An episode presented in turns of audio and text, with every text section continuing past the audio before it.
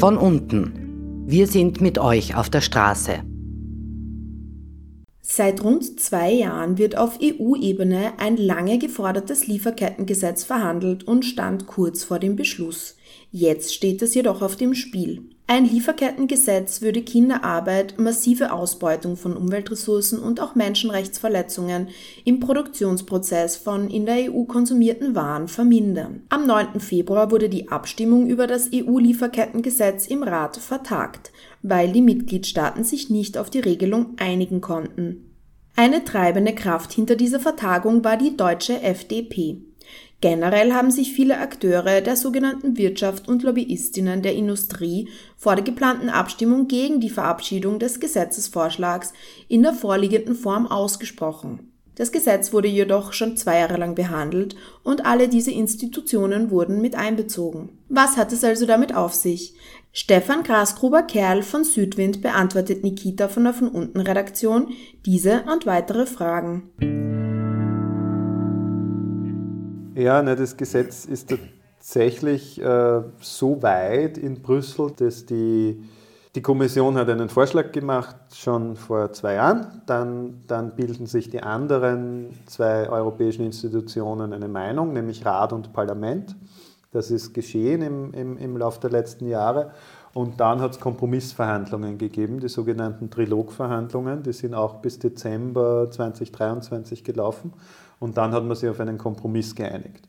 Wir haben gesagt, der Kompromiss ist nicht perfekt, aber er ist ein ganz ein wesentlicher Meilenstein. Ja. Was jetzt passiert, ähm, ist eigentlich rein formal, dass dieser Kompromiss vom Rat und vom Parlament noch einmal angenommen werden muss. Das ist aber eigentlich ein formaler Prozess, der, der keine weiteren inhaltlichen Verhandlungen mehr bedeuten, bedeuten sollte. Aber äh, leider hat die FDP in Deutschland äh, beschlossen, sich irgendwie am Lieferkettengesetz jetzt, wo es eigentlich zu spät ist, wo die Verhandlungen gelaufen sind, festzubeißen, muss man sehen, dass das skurril ist, weil die natürlich die kleinste Koalitionspartei in der, in der Ampel sind, aber sich in dieser Frage sehr behaupten. Und äh, die FDP hat sich jetzt dafür eingesetzt, dass Deutschland nicht mitstimmt und ähm, daher ist es im Rat auch nicht auf der, auf der Agenda oder wird es immer wieder verschoben, weil eben äh, versucht wird, eine Mehrheit zu finden und die Mehrheit wird äh, ohne Deutschland natürlich schwer, schwer gefunden als, als gewichtiger Mitgliedstaat. Und deswegen stehen wir jetzt, steht es jetzt sehr auf der Kippe oder ist sehr gefährdet, weil natürlich das Lieferkettengesetz auch mit den jahrelangen Verhandlungen ist eine Jahrhundertchance. Also wenn das jetzt nichts wird, ob das in der nächsten Legislaturperiode oder je wieder was wird, ähm, ist die Frage. Und wir haben jetzt nur, ich glaube, wenige Wochen, zwei, drei Wochen, ähm, wo es möglich wäre, dass der Rat das beschließt, dass es dann im Parlament auch noch beschlossen werden kann, weil man muss ja bedenken, am 9. Juni sind EU-Wahlen, das heißt im Mai ist schon sitzungsfreie Zeit im Parlament, weil Wahlkampf ist. Und es wäre spätestens im April müsste das im Parlament angenommen werden, da müssen vorher die Übersetzungen stattfinden und alles. Also der Rat müsste sich raschest einigen jetzt. Und da sind wir leider auch bei der unrühmlichen Position Österreichs. Genau, in Österreich, also nicht nur in Deutschland, die FDP, sondern auch in Österreich haben ja Akteure der Wirtschaft und deren parlamentarische Interessenvertretung sowie die WKO und die ÖVP im Vorhinein schon Stimmung gegen den Gesetzesvorschlag gemacht. Warum ist es gerade von der Wirtschaftsseite, wird das Gesetz so hart bekämpft in der Form, wie es ist? Man muss einmal sagen, und das haben wir heute in einer Presseersendung gesagt in der Früh, ähm, es braucht hier eine, eine Rückkehr zur Sachpolitik. Ja. Es ist in der Meinung vom, vom Südwind völlig daneben jetzt, wo das eigentlich paktiert ist, der Kompromiss verhandelt ist, das Ding fertig ist, völlig daneben jetzt zu sagen, na, aber wir wollen es anders. Es gab ja einen ewigen Verhandlungsprozess in Brüssel, aber auch in Österreich.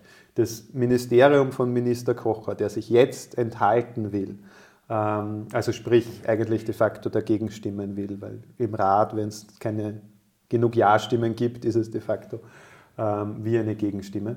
Sein Ministerium, Das Bundesministerium für Arbeit und Wirtschaft hat gemeinsam mit dem Justizministerium einen auch über ein Jahr einen Konsultationsprozess geführt. Selbstverständlich waren wir eingebunden als Zivilgesellschaft, aber noch selbstverständlicher war die Industriellen Vereinigung eingebunden, war die Wirtschaftskammer eingebunden. Wir sind an runden Tischen gesessen im Kocherministerium und im Justizministerium, haben das diskutiert. Es haben alle Stakeholder ihre Interessen eingebracht von zivilgesellschaftlicher Seite, von Sozialpartnerseite, von Wirtschaftsvertretungsseite. Selbstverständlich. Und natürlich hat der Minister Kocher seine Meinung eingebracht, was denn sonst. Und jetzt zu sagen, wo es eigentlich vorbei ist, zwei Monate nach, der, nach dem Kompromiss vom Dezember, zu sagen, jetzt wollen wir alles anders, jetzt wollen wir alles aufmachen, ist nicht nur inhaltlich abzulehnen, sondern es ist schlicht unseriös und es ist einer angeblichen Europapartei ÖVP überhaupt nicht würdig. Also es ist ja bei dem Gesetz oder bei Gesetzeslage so, dass es ja das Gesetz ohne die Durchsetzbarkeit ja quasi sehr zahnlos ist.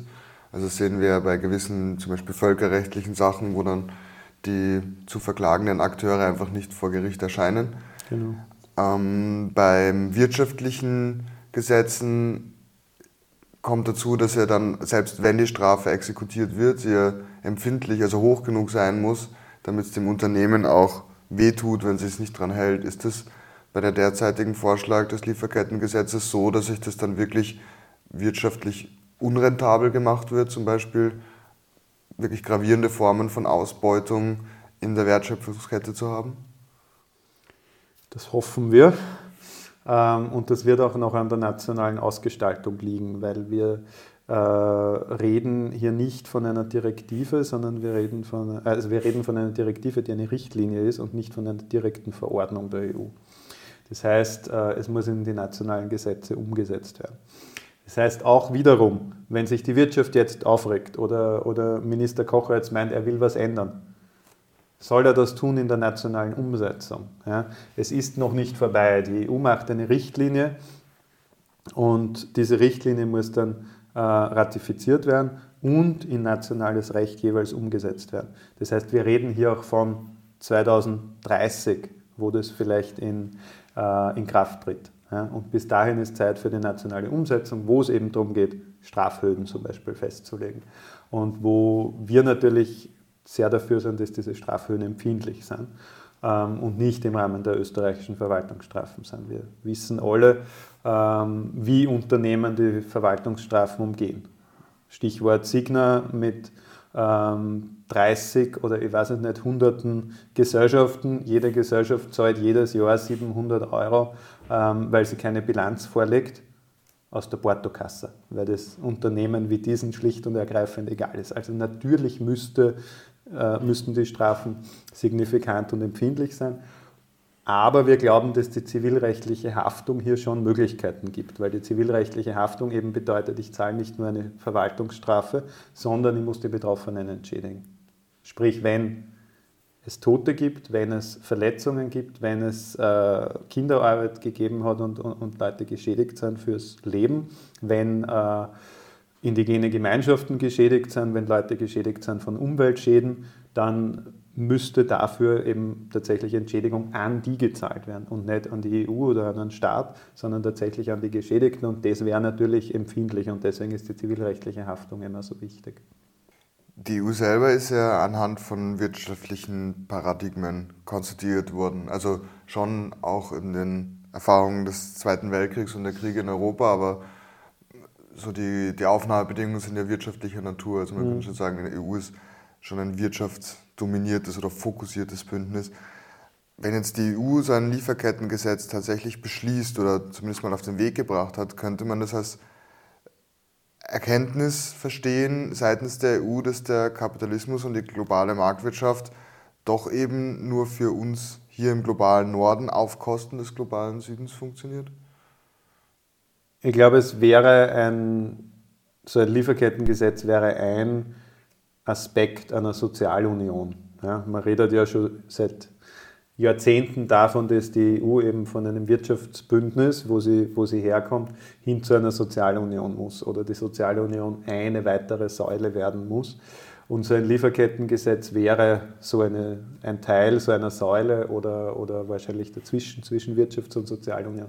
Weil natürlich hilft es den Unternehmen auch. Ja. Also es ist ganz klar, dass es auch viele Unternehmen gibt, gestern auch in der Zeit im Bild gefeatured worden, Unternehmen gibt, die Menschenrechte einhalten wollen, ja, die nicht überausbeuten wollen, die nicht verlagern wollen, nur weil es billig ist und so weiter. Also das gibt es ja auch. Ja. Also ich glaube, es, wär, es wäre ähm, dazwischen und es würde äh, auch, und das ist ganz, ganz wesentlich, die Kampfbedingungen verbessern. Ja? Auch wenn es eine bürokratische Geschichte ist, auch wenn es natürlich eine Geschichte einer Wirtschaftsunion ist. Ja?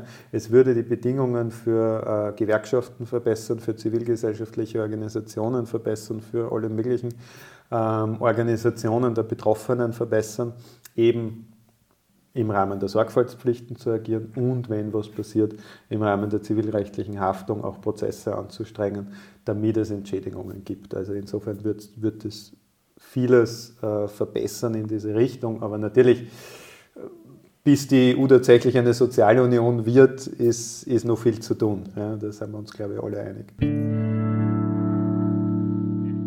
Ihr habt ein Interview mit Stefan Grasgruber-Kerl von Südwind gehört. Er hat mit Nikita über das EU-Lieferkettengesetz gesprochen, warum es so etwas seiner Meinung nach braucht und wie es zur Verschiebung der Abstimmung über den Gesetzesvorschlag gekommen ist.